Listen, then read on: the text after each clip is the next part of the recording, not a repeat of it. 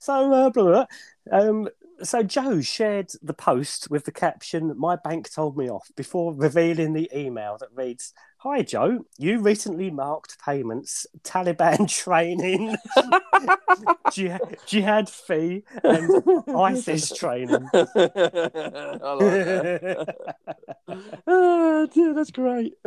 While we appreciate that you are probably having a joke with your friends, we are obliged to investigate such matters, which, which is time consuming. Be assured your friend's bank will be doing the same. This is a polite request to ask you to cease marking payments in this manner.